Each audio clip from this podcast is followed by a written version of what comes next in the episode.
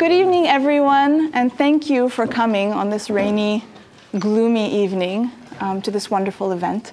Um, and first, I'd like to thank the Center for Middle Eastern Studies, the Program in Comparative Literature, um, the Department of Radio, Television, Film, and the Institute for Israel Studies for generously supporting this event.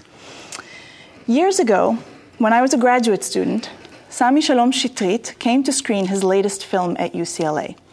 The film was entitled The Black Panthers in Israel Speak. It was a documentary on the activist group that in the early 1970s in Israel sparked what would become a civil rights movement for Mizrahim, or Jews from Arab lands in Israel. The film electrified the audience. Many had not until that evening been aware of the existence of the Black Panthers anywhere outside of the United States, and had not realized that the situation of Mizrahim in Israel had warranted activism, in some cases, radical activism. The Jewish Israeli narrative, the national narrative, has promoted the myth of a culturally homogeneous populace. Sami Shalom Chetrit, whom we have the pleasure of hosting here at UT today and tomorrow, has consistently and persuasively challenged this notion of a cultural and historic homogeneity. In his scholarship, his films, his poetry, and his activism, Sami has helped reclaim a place for Arab Jewish culture in Israel and beyond. I'd like to read a very short poem from the collection Zman Morocco um, that gives a sense of Sami's use of everyday experience to comment on Israeli nationalism. And I should say that the translation from Hebrew is mine. I take full responsibility. The poem is called I Went Down to the Beach. Over the lifeguard's hut, a red flag waves, and guarding it from above is a national flag. In my childhood, above the same hut, waved a red, white, or black flag, and matching it was the color of the Speedo worn by Zilber, the lifeguard. So we'd know the water's mood, how deep to swim, how far. And even if we went far, and the shore twinkled like a far off continent, we always knew that Ashdod was before us, the whole land of Israel. The only blue was in the sky, and the white in the foam of the breaking waves. Beautiful. Translation. you wrote it. Very nice. Currently a professor of Hebrew language, literature, and culture at Queens College in New York, Sami was a founder of Hakeshet HaDemokratit HaMizrachit, a Mizrahi coalition for social justice, and of the Kedma Alternative School System, which promoted a multicultural curriculum in Israel. He has published a comprehensive history of Mizrahim, the Mizrahi struggle in Israel, 1948 to 2003, a novel, The Doll's Eye, in 2007, several books of poetry, including Frecha is a Beautiful Name from 1995, Jews from 2008, Ashdodian Poems 2003, and the latest, a collection called Zman Morocco, Morocco Time 2015. His films include The Black Panthers in Israel Speak from 2003, Come Mother on his mother's generation of Moroccan women in Israel from 2009, and the film we are about to watch this evening, Shattered Rhymes, on the Moroccan Israeli poet Erez Bitton. A question and answer session will follow the screening. Um, it will be moderated by Lior Sternfeld, without whom this event would not have happened tonight. So thank you to Lior. Um, for now, it's my pleasure to invite Sami to say a few words about the film.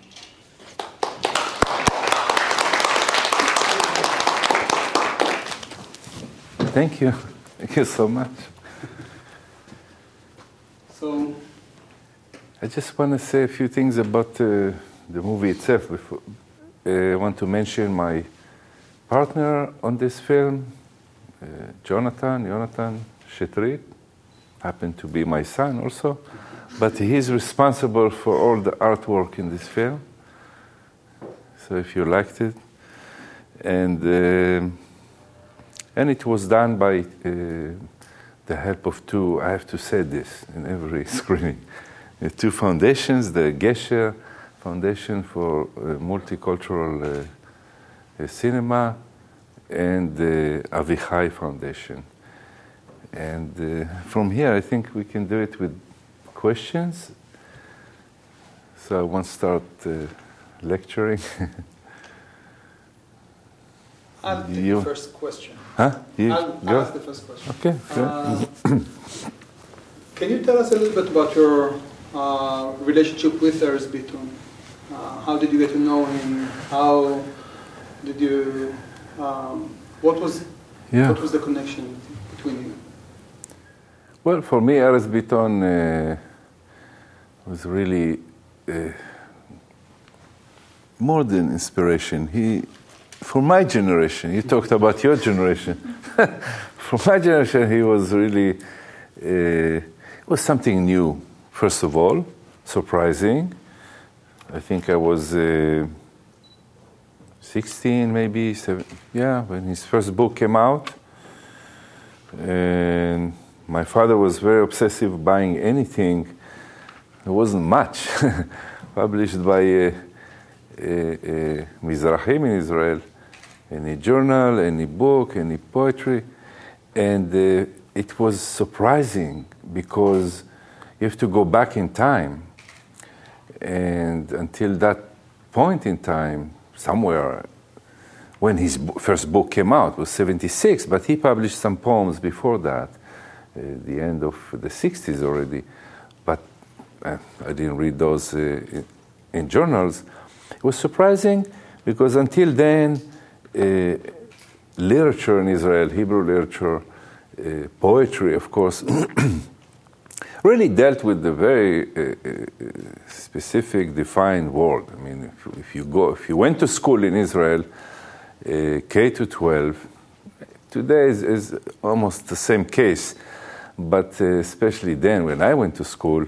So the, the world of reference, as we call it, is Europe, of course, uh, Jewish Europe and Europe in general, and the motives of, of Jewish life in Europe, and the names of cities, names of places, uh, uh, languages, etc. So it was all looking over there.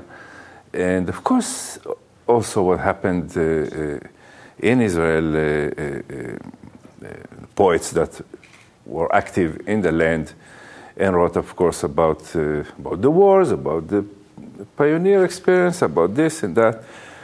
This was out of the blue. This was uh, even a little. Uh, can he do that? I mean, it was very strange. You know, who published this?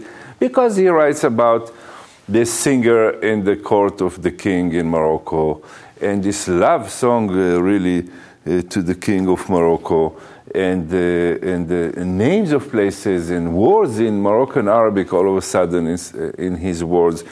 This was new, never done before, and it was uh, uh, inspiring. Is, is, is understatement, and uh, I, I didn't write poetry then. It took. Uh, well, I wrote love poems to some girls, but we all we all did. and uh, but but really, uh, it was inspiring. It's that moment that I have to do something. I have to take this further, and it took some time. Can, I can go on and on and, and, and, tell about uh, his poetry, but uh, I even uh, when he, he first published his journal Apirion, which was also something new. Today, it's not very uh, anymore uh, central uh, um, literary journal, but it, uh, culturally journal. But but then it was very important. It was one of a kind, and uh, so I, I was, um, you know, I was in the beginning of writing some poems, and I uh, took the courage. There was no internet, so you can't just type something and and send, and it's published, and you are a poet, uh, and you get 500 likes and a bestseller. So, but then you have to really type those on a you know typewriter and and uh, and put it in an envelope and a stamp and uh, and then wait and wait. I was maybe maybe maybe 20 years old, no more than that. And wait and wait and wait and wait. And, and then I got an answer from him. It was, uh, of course, then was very disappointing. But today I think it was beautiful. And it was like just uh, two lines or three lines and my poems inside the, the envelope. So I was very disappointed. And said, oh, he didn't like it. Oh, I don't want to write poetry anymore. And, uh, but he said something. He says, I can see that you have the passion for this. I can see the, he said nitzanim, you know, the, the first, uh, I can see that something like you, you have it in you, but it's going to take much longer than you think. And I was even more disappointed. And he said, it's like in Moroccan Arabic, uh, uh, we say schena. Schena is a, in, in Yiddish cholent. You know, this had to cook for a long time. So it says it's just like cholent. Don't open the lid every moment to see if it's ready. Don't don't don't stir it. Don't touch it. Just wait and wait. It was beautiful today. I can say that, but then it was just. Uh, I didn't write anything for a long time, and uh, but I was reading a lot.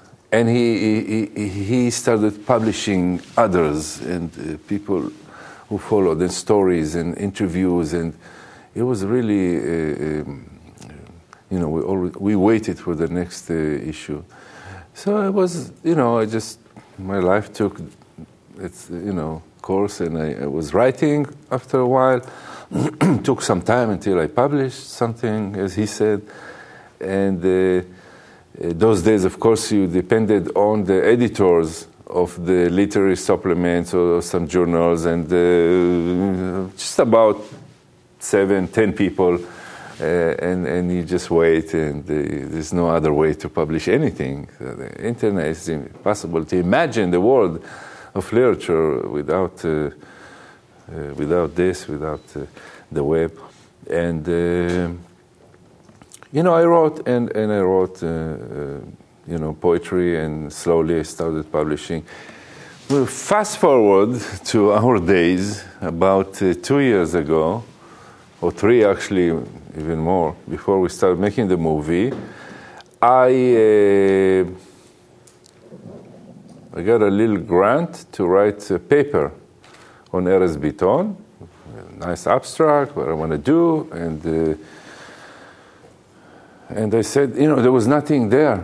Three, four years ago, was nothing there. Today, there's so much published about Erez Bitton. There's a whole book of articles about his poetry. There's chapters in books. There's so much. But then there was nothing. It was two things, maybe, not even complete uh, articles. Um, and I said, well, I have to talk to him. You know, the, the, go and talk to him. And I went to talk to him. So, and we knew about each other, but you know, I saw him maybe in a, in a, this and that occasion, but uh, not uh, in person. I mean, not uh, this intimate. So I asked for his permission to use. There was no even iPhone then. I don't remember, but there was those little cameras, flip. They called them flip cameras. The little tripod and I said, Do you mind, instead of recording, I will just videotape this. It will be easier for me to then sit down and write it down. And so we had a very long conversation, five, six hours, with some breaks and food, and in his house, and his lovely wife, Rachel. And then I took her home to start working on this. And and I look at it, and, and he, he, has this very dramatic face. I don't know if he went through here because the black wasn't black enough. It's, it's the screen, it's, it's different. And, um, and, and then I thought to myself, well, I'll, i started writing. And the, the paper that's supposed to be 15, 17 pages, otherwise no one will publish it already became over 50 pages, and I'm writing and writing. And then I stopped and I said, oh, I'm going to write for, you know, some 200 people will read it. And, uh, and, but this is so strong on the screen, it's uh, just let him talk. And I stopped and I called him and I said, Do you mind if we do this? really as a movie, but I'll take you here, I'll take you there. Take. And, and he was. Uh, actually, he was thrilled. He said, you know, there's, there's something I was hoping someone will do, but if you're going to do it, I'll be very pleased, and uh, for me it was uh, it was a great journey. You know, we spent so much time together, and uh, there's so much to say, so many anecdotes about his poetry, about his the reading of his poetry, uh, and the fact that he is blind also, and uh, he reads. Uh, doesn't read really; he just recites from his head, and and I follow with the you know, I have the, the book. So I said, okay, let's read this poem. Let's try this one. So then he skips a line, he, he, he reads the last line in the middle, in the middle, in the, at the end, and, and uh, so I whispered to my son, the cameraman, I said, what do we do? He's skipping uh. I said, what do you care? he said, shh, shh, shh. it's a good take. So he skipped a line. so we didn't do any uh, second ta- take, uh, and, and so we have different uh, things there. And I talked to him about this, and he said, It's, it's the way that morning I felt like reading the poem, or these are the words that came out, the way they came out. So it was, it was an amazing experience, you know too long of an answer for no, a short. Um, I have another question uh, pertaining to the elections, the upcoming elections, and the presence of the ethnic identities, uh, which Erez represents one, one facet of it. Um, so we see that now the ethnic identities play out really well uh, throughout the, the, the entire political map in Israel.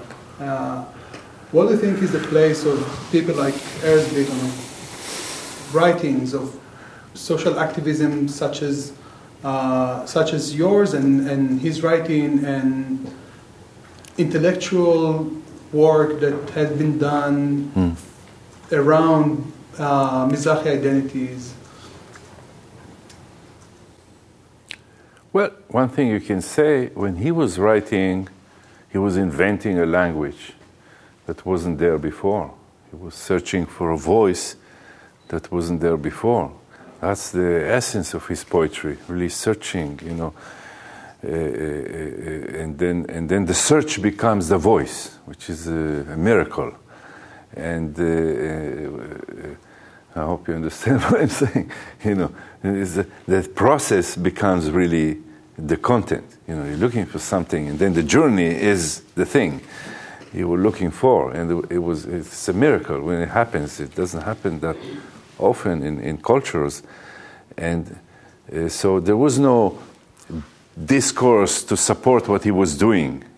He was right when he said I was alone. I was I was at, at that time. Uh, some people wrote, of course. Uh, uh, mainly prose, but still you can you can name them. It's like Shimon Balas and Sami Michael and Eli Amir and Erez Bitton.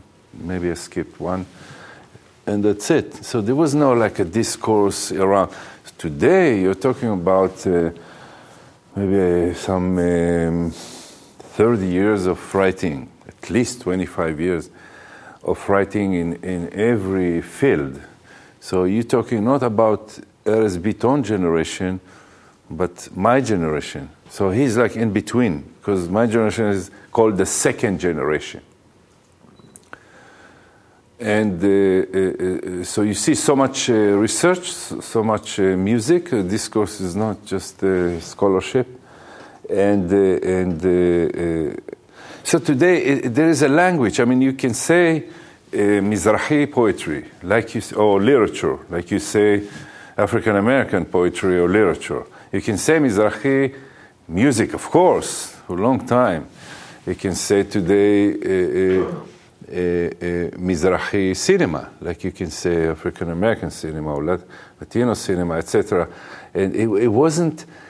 It wasn't a language even allowed when you talk about the times of Erez Bitton, because of, of this, uh, uh, uh, you know, um, false uh, melting pot uh, kind of uh, um, unity. you know, ideas, and, and not just ideas, policies. And uh, so you couldn't say anything. You could say Israeli, basically. But of course, uh, so today, of course, you see. So, so today, if something happens, today, if there is a, a talk, uh, uh like in election time, about uh, uh, Uh, the place of Mizrahim in Israeli society today, uh, what kind of power they have, they don't have to change uh, society for everybody, but of course for their lives, their future. So there is so much that comes in and also it's networking. So so, so many people and so much uh, solidarity with many differences, of course, but it's a whole different kind of, of uh, uh, reality. Uh, elections, overrated, you know, altogether. I mean, but uh, because all of this was achieved without uh, establishing any political party or going to the test of the, the ballot on election day. So this, you know, the real change happens from outside. Martin Luther King did not run for any office or any position. I'm glad he didn't because then he just become a politician. Uh, uh, but uh, those are things that happen from outside and, and, and, and, and they're powerful because uh, you don't have to test them like in, in uh, how many votes. Uh, people can be dynamic about it, take a little bit from here, a little bit from there. No, nothing is, is, is uh, uh, you know, no obligation to take it all or leave it all. Like in election, it says choose this or this. So you, you can so there, there is a great role, of course, because, because the young generation will be the third generation already, uh, much more politically uh, conscious and, and uh, informed, and uh, I should say proud. You know, in my days, you don't say uh, "ani Mizrahi." I'm Mizrahi. The word did not even exist as, as a, a, identity, you know, category, category you know, definition. And, uh, and it really didn't exist at all as a collective before. It, it's, it's, it was made in Israel. Uh, uh, all this political uh, coming together. So, so, but I see the, the, the young ones are very proud, they're very connected, they're very, uh, they, they, don't have the questions uh, of who, who am I and what, you know, they have other questions, of course, but, uh, uh, and they always say that, and they write about it, uh, that they can rely on so much ground that was you know, and discourse and, and infrastructure and, and of thought and, and networking and uh, you know, I can just feel uh, uh, fortunate to see this, and to, to, watch Erez Bitton and other people, and see the, the young people. Um, yeah, I don't know if I answered the question yeah, about elections. absolutely. yeah. yeah um, thank you so much for bringing this movie. You take the questions. Yeah. yeah. yeah um, really lucky to be an audience for it. And as I was watching it, I was starting to wonder if, as you were making it, you felt you had an ideal audience for the film. And I'm thinking about this especially because we're talking so much about margins and the center and, and generations and the way that they do or don't understand one another. And so I wondered if in those conversations there's a viewership that you most wanted the film to be reaching. Yeah, it's always a, an excellent question and, and a tough one to ask before you start making a, a, film like this. Well, we did. We thought it's a universal kind of uh, uh, film and story. And there was a debate, I mean, between us, how much to go and emphasize his. Uh, blindness, which is very central to, to so, so, much. At the end, when he says those little images, those few images I have in my head are like little jewels that I play with. And um, uh, uh, it is really the memories he had until uh, he was 11. And then the, that's all he got as far as images. And, uh, and he can say, he can describe. He says, I know what blue is. I can see it when I tell you blue now and it's it's it's different than than uh, people uh, that were born. Uh, but it's amazing because it's that's all he got. But he was he was processing that for so many years in his head. We thought we should go with the, the blindness as well, uh, uh, and uh, although we didn't read his, the, his he has. at that point, he didn't have the new book. Now he has a new book of only about his blindness, which is fascinating. This is, he didn't do that. And it's interesting. People, many people did not know he was blind because he didn't write. You know, his first collections of poetry, almost nothing uh, there. One, two poems here and there, and, and, you couldn't tell really what he's talking about.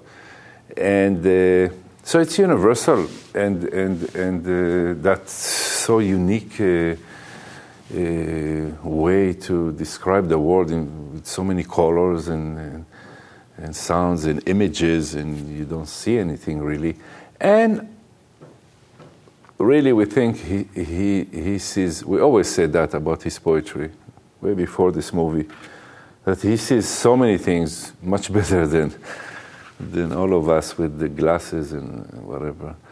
And um, so it's interesting about talking from to us from darkness, and it was a decision also to do this in a black screen, very dark room, uh, which was his living room, and um, so the audience, the immediate audience, of course, was Israeli Hebrew uh, readers. Uh, speakers, readers, of course. Uh, it's always when you do that, it's the immediate audience. But the test of this is really, and I always say that about documentary films and films in general. The test is, is really when you take it somewhere uh, and, you know, maybe most people, I don't know how many people here heard about Bitton before. Maybe few, I don't know, maybe all of you, that'd be amazing. But uh, it's, you know, it's introduction, it's uh, some kind of portrait. I was screening this in Morocco in a festival in Agadir about three months ago with French subtitles. Moroccans need French subtitles. It was an international uh, film festival, so but everything there is French, and uh, so I, I, I, wasn't sure because it's this it's different. I mean, they have, uh, and the, the, the, theme was diaspora uh, cinema. So all these Moroccans living abroad, bringing the films, and there is, you know, gave me the, the honor to bring my film as a Moroccan living abroad as well. But it's different because he's he, transformed himself through Hebrew, which is so. I mean, they know about Hebrew as a language of the synagogue, uh, the language of prayer, of course. Uh, all, Muslims in Morocco know when you tell them about Hebrew.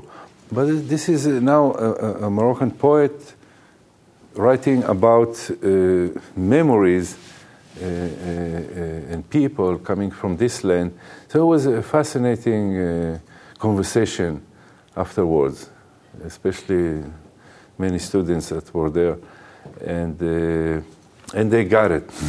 so it's like I wasn't sure, you know, it's going to be confusing what it is. Uh, yeah, and they, they were uh, they had so many questions about Moroccans living in Israel. Yeah, in some other places, it's uh, in Israel. Of course, it was broadcasted in, in, on TV, on the the documentary channel on cable for a long time. It was like on their program, and um, it was uh, was in some festivals and was uh, received uh, uh, very well. So the audience naturally will be in Israel, but uh, you are the audience.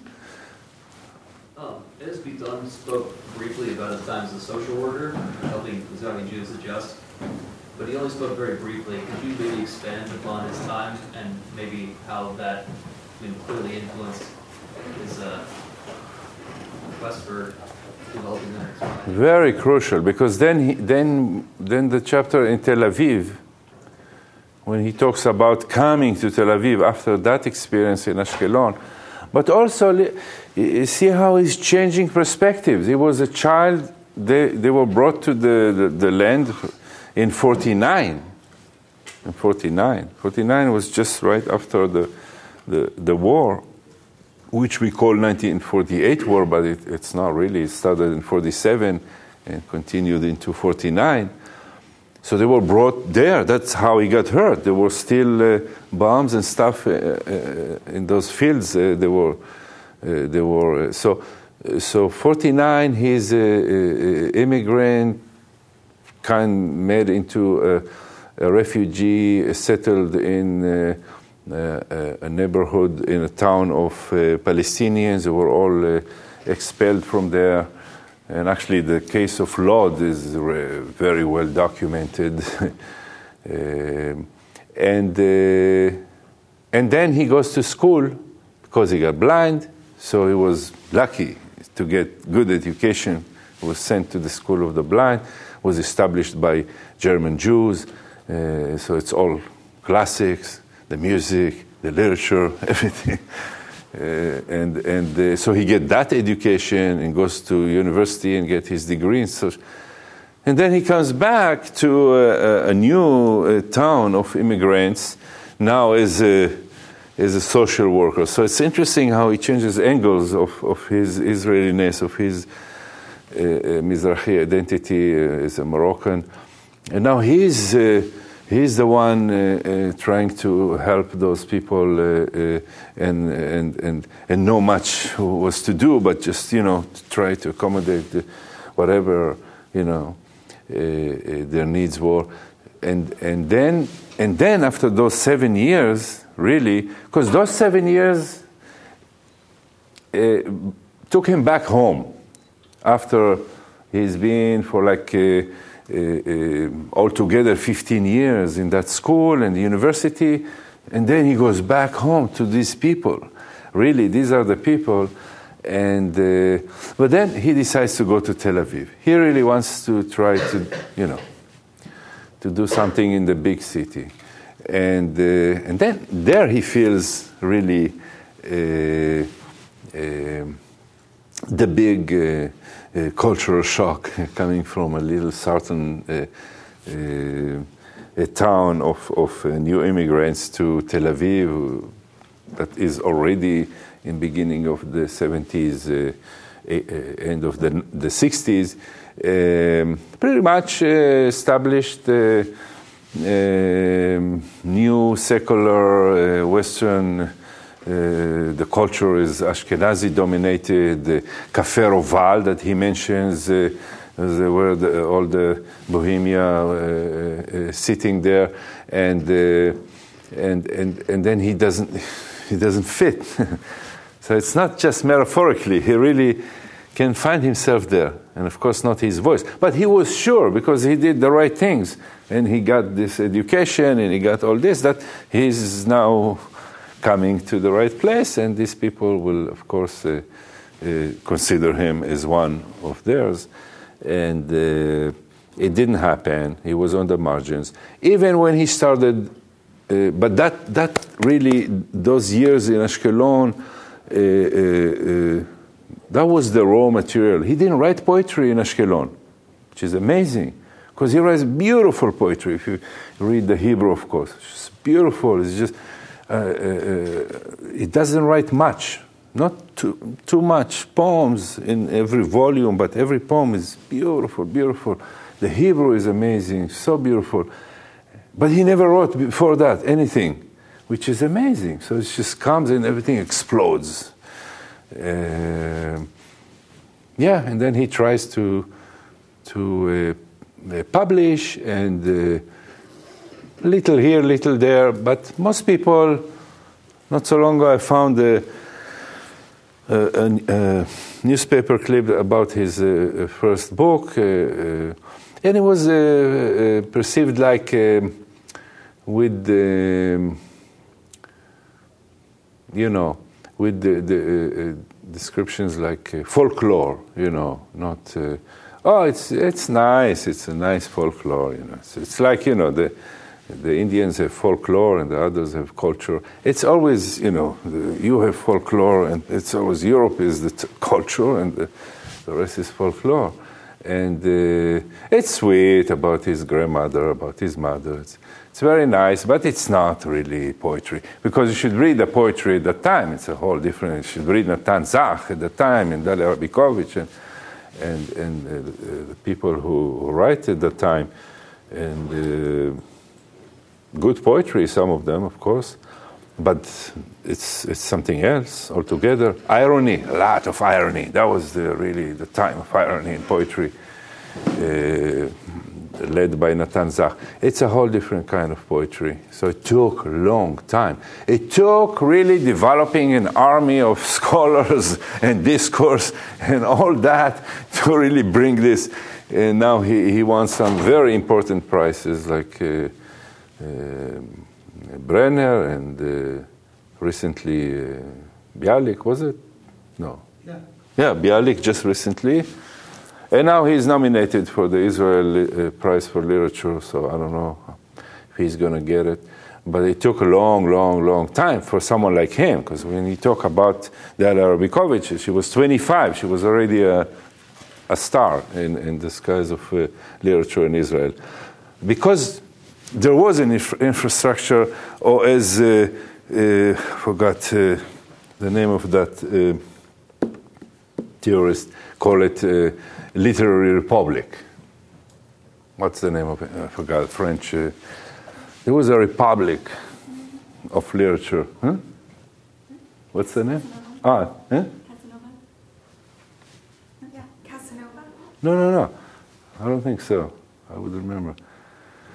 Never mind. But it's this republic of poetry, meaning journals, discourse, studies in universities, curriculum, um, uh, publishers, editors.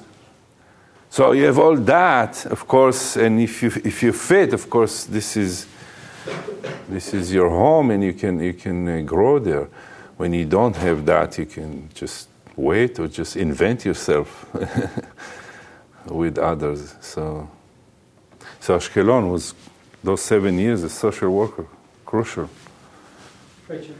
Want, um, again, I'd like to thank you for bringing this fabulous film here the time to speak to us. Um, I was uh, struck by the cinematic choice to have most of the, I guess, predominantly a, a monolingual film, and I suppose uh, logistical reasons for that. And I'm just thinking about also the film Forget Baghdad by the director Samir, and I'm thinking about in your poetry the um, preponderance of Moroccan Arabic and French, and I'm not familiar as familiar with Bitton's poetry, so I don't know to what extent he also yeah. pulls on words in Moroccan Arabic or French, but I'm wondering if there was ever any impulse when the two of you were speaking to have more words from your childhood, the words that you commemorate in your poems, or if you thought about that as a potential cinematic device. And I'm wondering how the decisions that you thought about, or maybe did or didn't make with this film, had to reflect, of course, on the filmmaking process, but also what they say about the potential for Mizrahi identity in Israel and the future of Mizrahi identity in Israel. So I just want to uh, uh, try to understand the first part of your question. As you said, it was uh, meaning we didn't use uh, Arabic much in, in, the film. That was. Well, it, I suppose I just was given, given the um, the multilingual nature of, of, of, your poetry. So it's not apparent. It's not. It's not in the film. You mean in his in this film he's right right that the conversation was and I suppose oh, it's okay. natural after so many years living in Israel but I yeah. was just um, struck by struck by it seemed like there could have been opportunities in the film to include yeah. more um, French or Arabic and I was just struck by the decision yeah. not to well because this is This is it. This is the reality. Uh, But a lot of the film we can, in turn is about the vision 'Cause- of what could be. yeah, because Just we, curious. yeah, it's interesting. It's a great uh, question. I did a film before this with m- my mother and her um, classmates in Morocco about 60 something years ago. And uh, so there, of course, it's natural because they speak Moroccan still and they speak French still and they mix all of them. Actually, there is no one sentence. I shot that uh, movie in Casablanca as well, and Moroccans were very disappointed. They said there is no one, one straight sentence in Moroccan Arabic that there is no Hebrew in it. There's no one Hebrew sentence, there is no Moroccan in it. I said, because that's what it is. I mean, you study linguistics. This is, this is what, you know, who knows? Uh, and that's the language. It's amazing. So the words in everyday language in my generation are expressions of different things, but not really even using sentences. I was surprised when I went to Morocco that I could use the language because I didn't speak the language. I heard the language so much. And I spoke last time, maybe when my grandmother was alive, was a long time ago. And I was surprised when I came there, and and, and then it started like an old rusty engine. It just started going, and then it was just. Uh, next time I went, it was already just flowing, and I was I was I was surprised, but I heard so much of it. Um, so Erez Bitton doesn't speak. He can speak Moroccan. He can converse if he needs to in Moroccan, but he, he, that's not his uh, everyday language. And uh, so I don't know. You know, it would be interesting to have a conversation with him. No, there didn't seem any cinematic to be any cinematic uh, need or cinematic use for perhaps highlighting some of that wasn't wasn't Hi- Highlighting uh, Arabic words. Highlighting this linguistic you know register that, that exists. It didn't seem useful for the sake of the film. Yeah, could be. It's a thought. Yeah, it's interesting to think about. But uh, pretty much that's that's that's exactly a, a reflection of, of what it is in his poetry and in his uh, daily language. The second question, I'm going to write a book about it and send you a copy. the future of Mizrahim in Israel. Ah. You know, we don't predict the future. You know the saying in Hebrew. and those who those who predict the future, either kids or fools. But uh, you can see where things going, you know. And where things going, it's hard to see when you are in the eye of the storm, as we say, because uh, it's happening, and you really have to. You know, me being in New York and, and going back and forth with, uh, even for me, it's it's so hard to get uh, a- good perspective uh, and to look on things because I'm I'm so much involved. It will be a perspective of time to re- to really realize what's happening. But what's happening is is very. Uh, interesting. And uh, today, I think, is is what really happens in many other cases like this in history. And is that the uh, well, if we look at Mizrahim today and we ask questions of uh, of uh, their place in, in culture, it's not the question we used to ask in the 70s, not even till the mid 80s. Of course, not in the 60s. And then we will ask, uh, where is my place in the culture you define? You know, the hegemonic European, Ashkenazi, uh, dominate, uh, uh, uh, you know, dominant culture. So, where is my place? Make some room, you know, I have something to say. Those were the questions then. What about me? This is different. This is uh, creating a whole new republic, if you want, of, of literature, of culture. So it's, it's not even bothering with that question anymore. That's, you know, my, my generation, still we did. You know, I have something, well, but we offered some alternative. The new generation, they don't even care. They don't even bother with, with you know, if they're going to have a place in what is called uh, Israeli uh, uh, culture. They just create the alternative. They create what is uh, uh, what they believe is their true uh, identity, and this is a whole new thing because it's because it's really growing and growing, and it's really multiplying and and and and it's just in poetry in recent years, it's just amazing. You know, I'm bombarded in good poetry, and some of it is okay, but so much good poetry from young people doing something uh, totally independent and alternative, which is fascinating. Of course, in music, so much is happening, and in cinema, there is even theater, and there's and so much to talk about and, and all of that is, is, is happening for, for itself by itself, and then it's working. I have this theory that it's working from the margins, pushing to the center.